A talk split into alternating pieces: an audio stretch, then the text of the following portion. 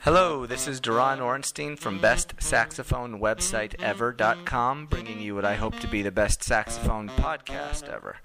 Here's where I meet with super brilliant folks from the saxophone world who will be sharing their insights, tips, tricks, and whatnot with you to inspire you to improve your craft and have a great time doing it. All right, today on the best saxophone podcast ever, we have someone who's a sax player, but really so much more. Saxophonist, multi-reedist, composer, and recording artist Sam Sadigursky has played and recorded with artists as diverse as Ray Brown and Brad Mehldau. He's the winner of the ASCAP Young Jazz Composer Award, the NFAA slash IAJE Clifford Brown slash Stan Getz Fellowship and the John Coltrane Young Artist Award. Currently residing in Brooklyn, New York, he's playing in venues and jazz festivals all over the world. As a composer, he's been commissioned by vocal groups, film directors, and has collaborated with modern dance choreographers in live performances of their works. He can be heard with the Mingus Orchestra, Gabe Kahane, I don't know if I'm pronouncing that right, but Lucia Pulido, and countless others. And since 2007, Sam has released a series of recordings known as the Words Project. And this series features poetry set to music and has garnered enthusiastic critical acclaim. In fact, the debut earned a rare four star review by the New York Times, and Time Out New York named it as one of the top 10 releases that year. So, Sam, welcome to the best saxophone podcast ever. Thank you, Doron. Glad to be here. Very cool, very cool. So, can you just give us a brief overview of how you got started in music? Um, sure. Well, both my parents are actually um, classically trained musicians who work professionally. Um, so I was always around music, and I was fortunate to grow up in a place where there was a really kind of strong and entrenched uh, music program in the public schools. And um, I think it was just one of those communities where once you reached a certain age, you played an instrument and um, was really lucky that there were a lot of great teachers, really accessible in that neighborhood.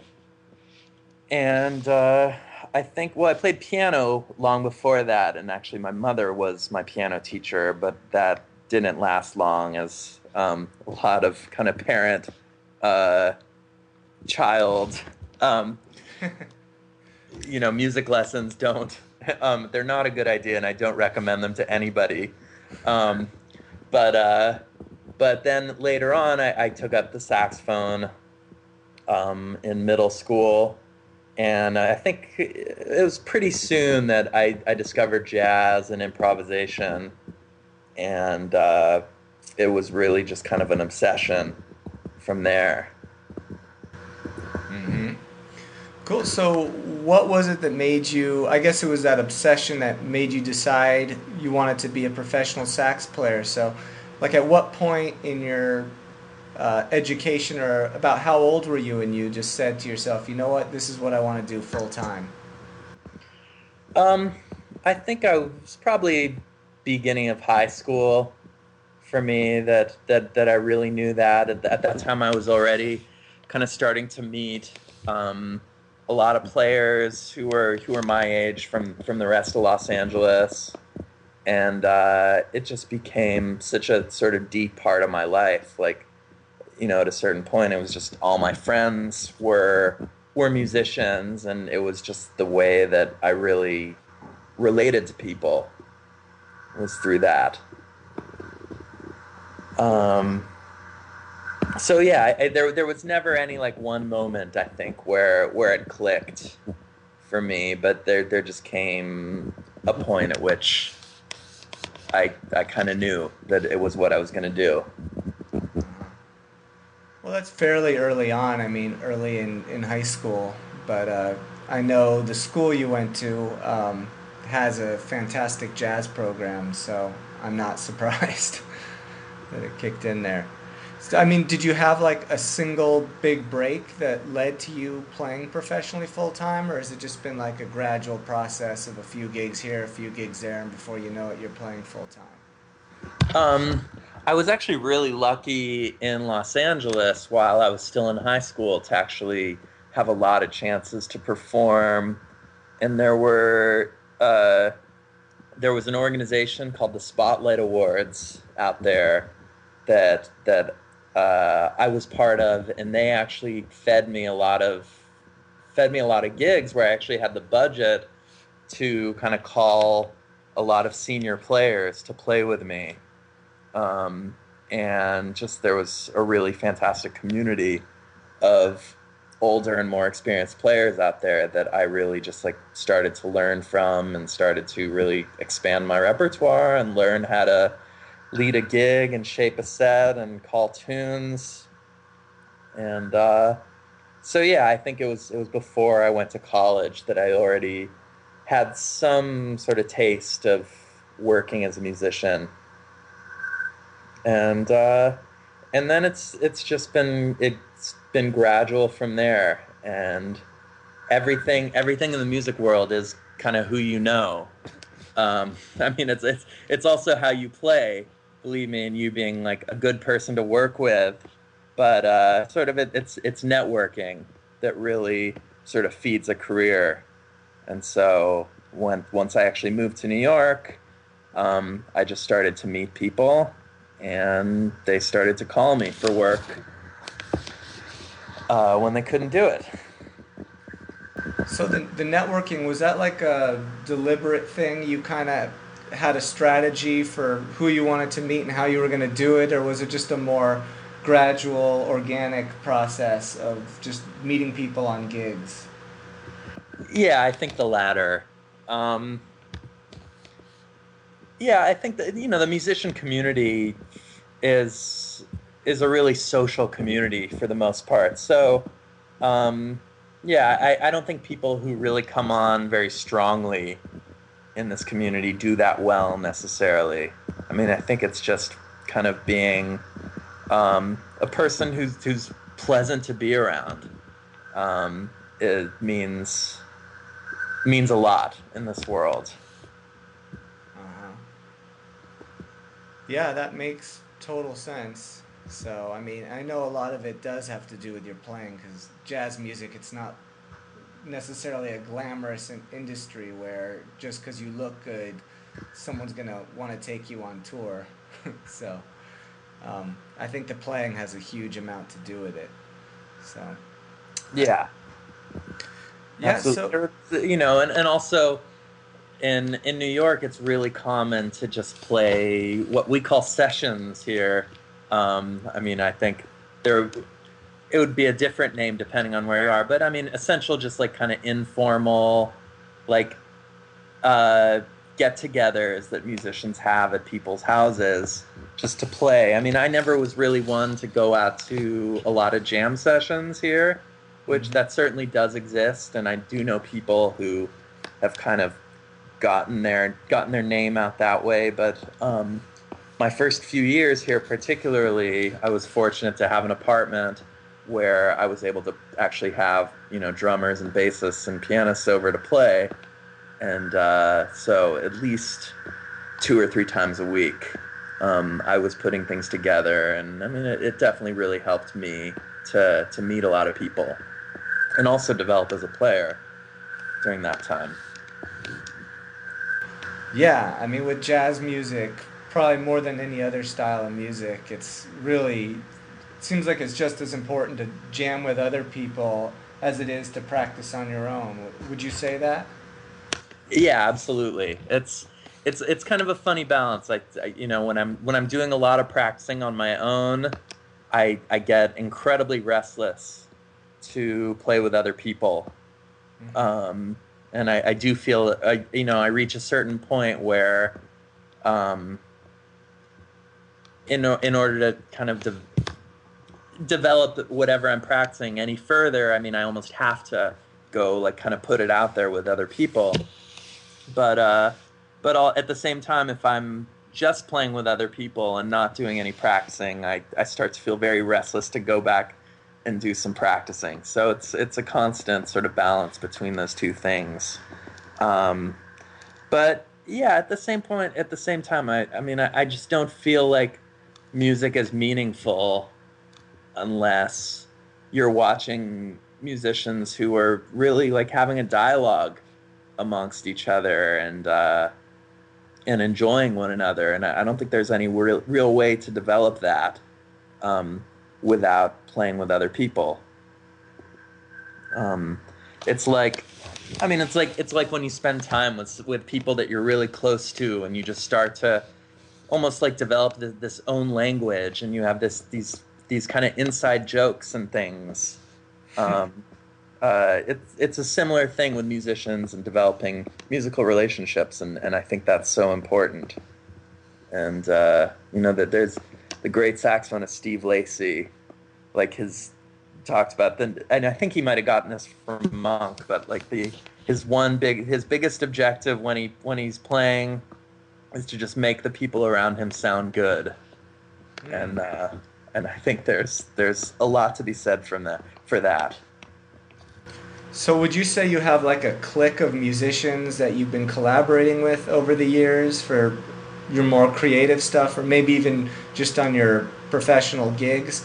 or is it just kind of evenly distributed of people from all walks of professional music in New York? Um, yeah, I end up doing a lot of different things. I mean, within the same week here, I might do a Latin gig, I might do a jazz thing, I could go sub on a Broadway show. Um, I even do a lot of kind of classically oriented things. Um, last night I played out in the Princeton University Composers Ensemble. Um, so it just it it really varies, and I mean, it definitely I think it, working as a profession. I mean, you have to just spread your tentacles as as wide as possible, and I think. Uh, you know, just devoting yourself to one small clique of people is uh, going to be could be could be a hindrance in really kind of making it as a musician. Yeah. Well, but uh, you know that that said, I do have there there are people that at this point I go back ten or 15, sometimes even fifteen years with, who uh, who I definitely feel you know there, there's a closeness of of our relationship that uh, that definitely feels very meaningful when we when we start to play together. Just like having having that history together and really just having developed together and, and watched other people develop. I mean, it's it's a really amazing thing now, and I mean, I sometimes just have this realization playing with with some of my friends who who I knew.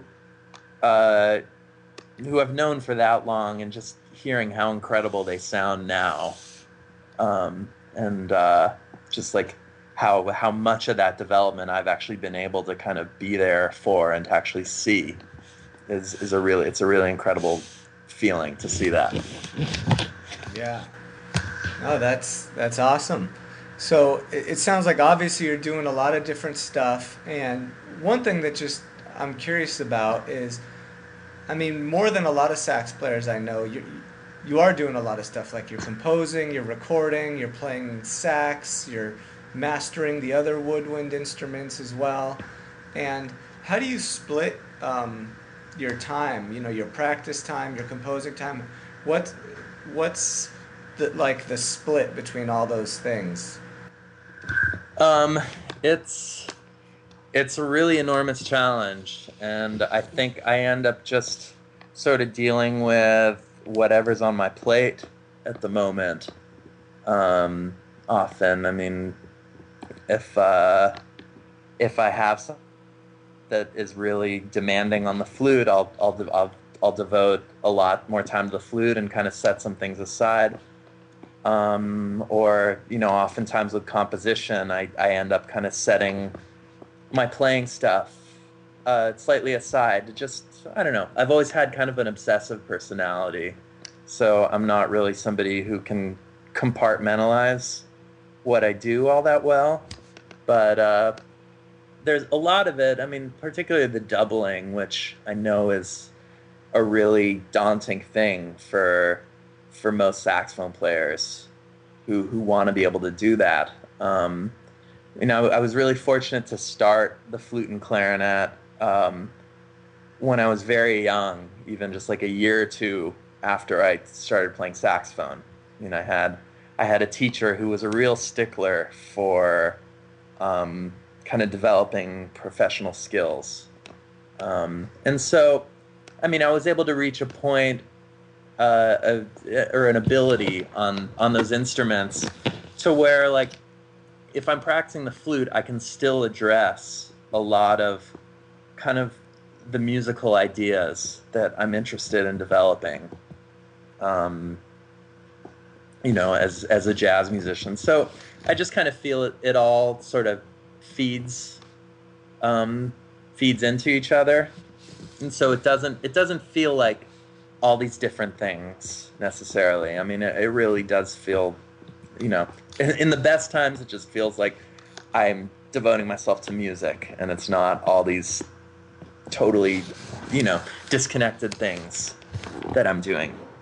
But um, yeah, it, it it is a it is a really big challenge at at the same time, and um, you know, striking striking the balance is is difficult.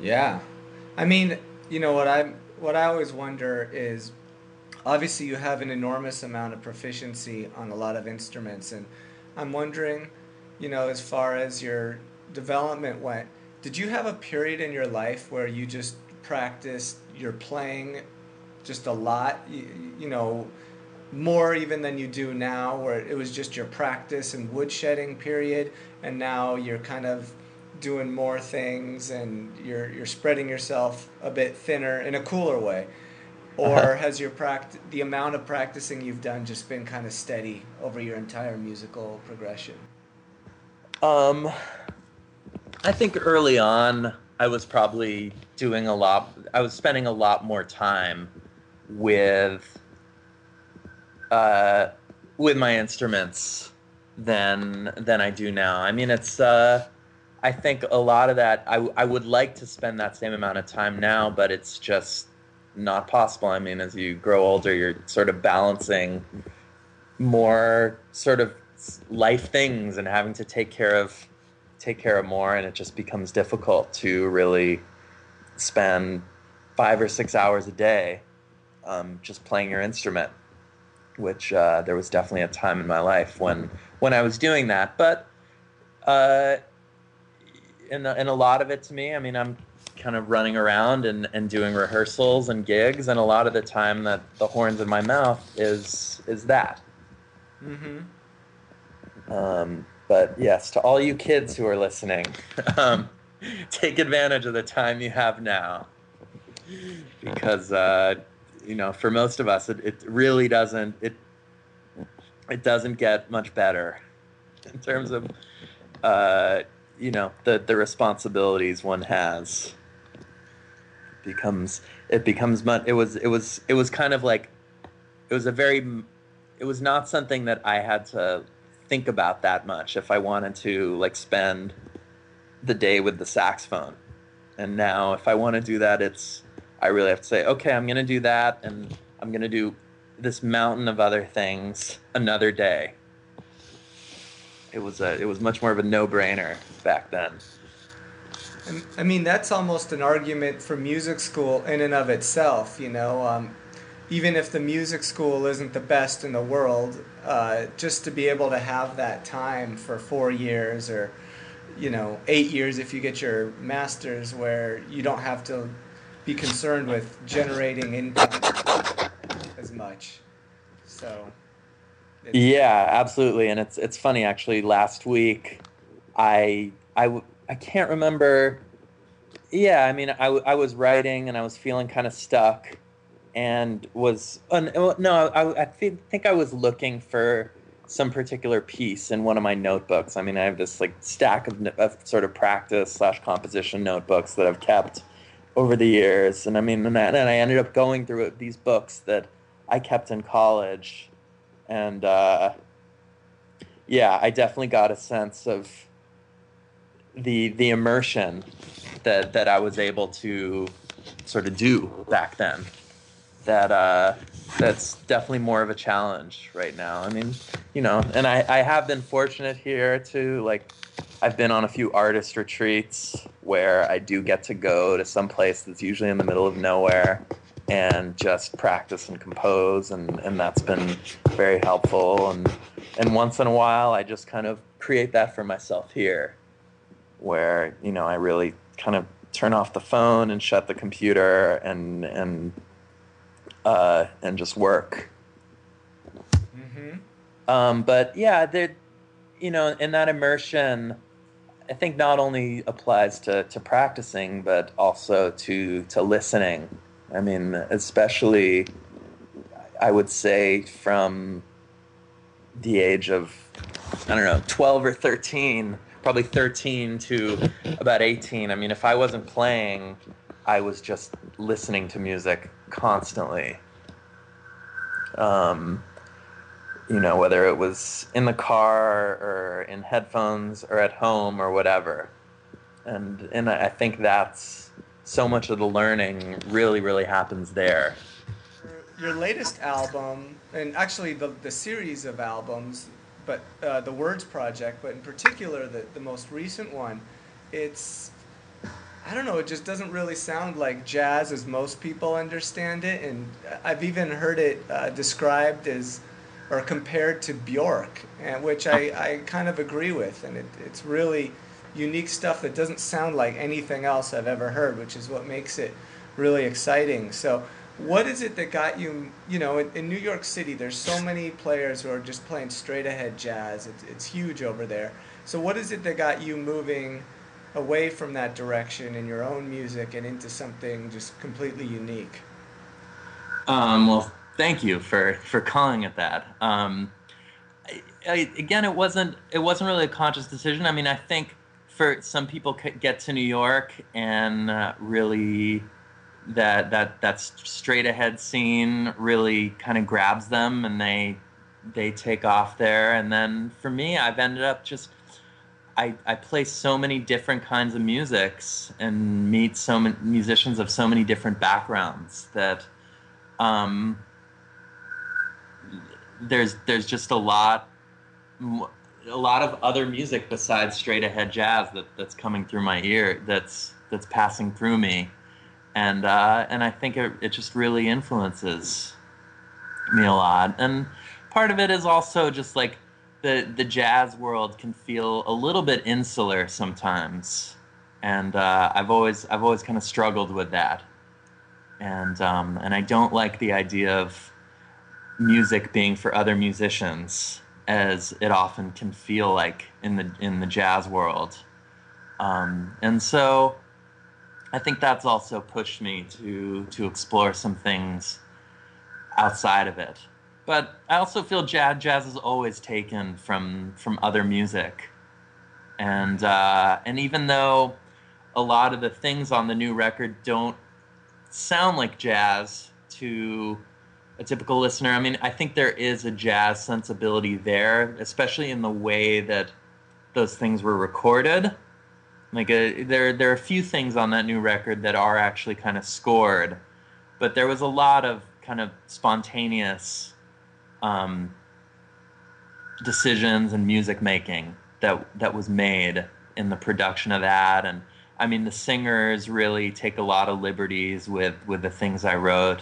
And actually, I I hadn't even gotten together with any of the singers before they came in and recorded. I mean, and and that really felt like a jazz approach to to going about things. Mm-hmm. So I would imagine that that you know the the unique things you're doing with your own music does it affect your sax playing when you go out to like a regular jazz gig are you perceiving music through the filter of this new concept you've created um I think it's just more going into situations and reacting to the people that you're playing with. Like I've never enjoyed listening to people who kind of like just play their bag of tricks in regardless of the situation that they're in.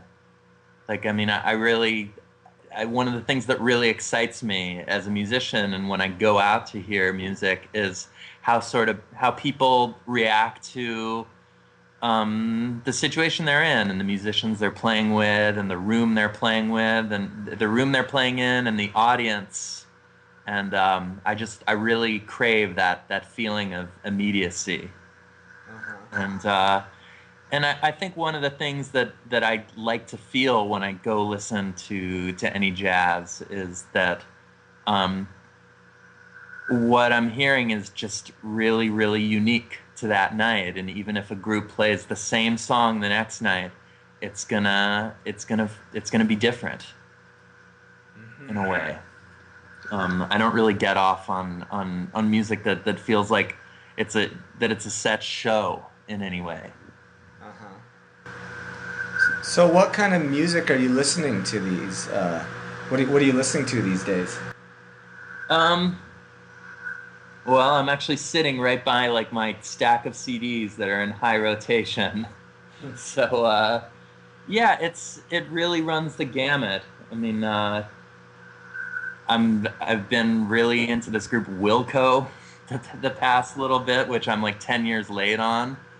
um, but I'm actually like very I didn't grow up in like a, a, sort of pop or rock music literate household, so I actually ended up sort of uh, discovering a lot of music that that's very sort of widely known, um, very late. Um, so that one of their CDs is here. Um, there's a Branford Marsalis record here that I've been checking out. I mean, he's uh, he was one of my really early saxophone heroes, and I've kind of come back the past few years to realize just how incredible he is. Um, there's um, I've been really into Argentinian music lately, and there's a composer named Fernando Otero in New York who's really doing some incredible things. So, yeah, I, I've never been like systematic. My my listening is like pretty peripatetic, and I just kind of go with um, however I'm feeling. Um, there was there was definitely a point in my life I think when I was when I was checking out saxophone players much more intensely, mm-hmm. and and now I, I I do I do like feel that's still very valuable but I also feel there's a lot of value in checking out and really kind of um, studying players of other instruments and, and other styles. I mean, there, there's there's a klezmer clarinetist named Andy Statman who um, I finally just started listening to recently, and just like the the expression that this guy is able to achieve, like on the instrument, is so incredibly inspiring. I mean, I've, I've, I've listened to it as a clarinetist, but actually, you know, since I started listening to it last week, I mean, even when I pick up the saxophone, I mean, I, I really try to um, keep the, the depth of what he does in mind. Mm-hmm. Mm-hmm. Very cool. So, starting to uh, wind down a little bit to wrap it up. Um, what, you know, I know this is a common question, but for sax players coming up, what um, skills, what are the prerequisites? What kind of advice do you have for them to make the transition from student or amateur to full time professional? Um, Hmm. Well, there, there's definitely you really have to be prepared um, for for the long haul. Um, it's it's a really for for most players it's a very very long term um, sort of commitment that they're making and and it's and it can be a very bumpy road and definitely like very trying um, and I think like really the musicians that that I like to work with and be around are ones who who are always looking to learn. Uh, so I think just just keeping that in mind, and you know, like music, like I think most other things worth pursuing, uh, worth pursuing, is is one of those things where, you know, the more you know, the more you realize you don't know, and there's just kind of a bottomless uh, amount to learn. Um, as far as making the transition, uh, no, I, I was lucky because I, I went to school in New York, and uh, so coming out of college, I already had a lot of contacts. But um, just I think find find the players that, that you want to make music with and and pursue and and and pursue that. I mean, and, and whether those players are, are famous people or not, um, it doesn't really matter. I think as long as you're just out there playing with other people and and developing something. Okay, cool.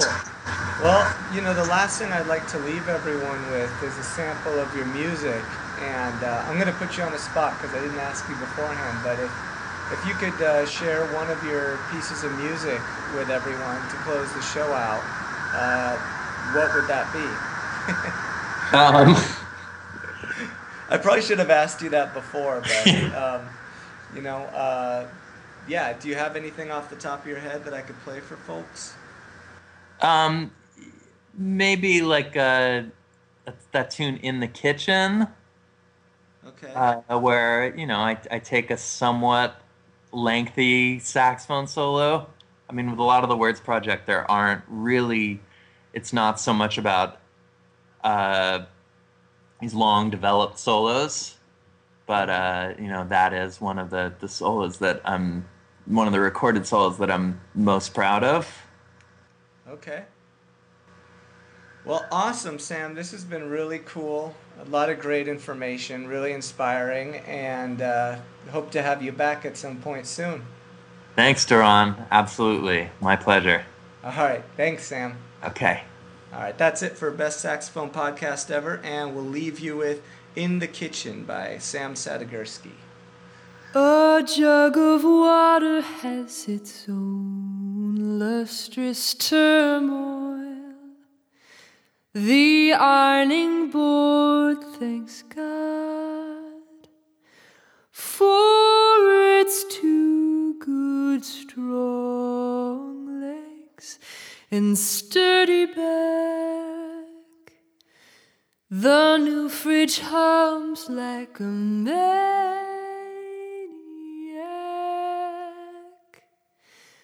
With helpfulness,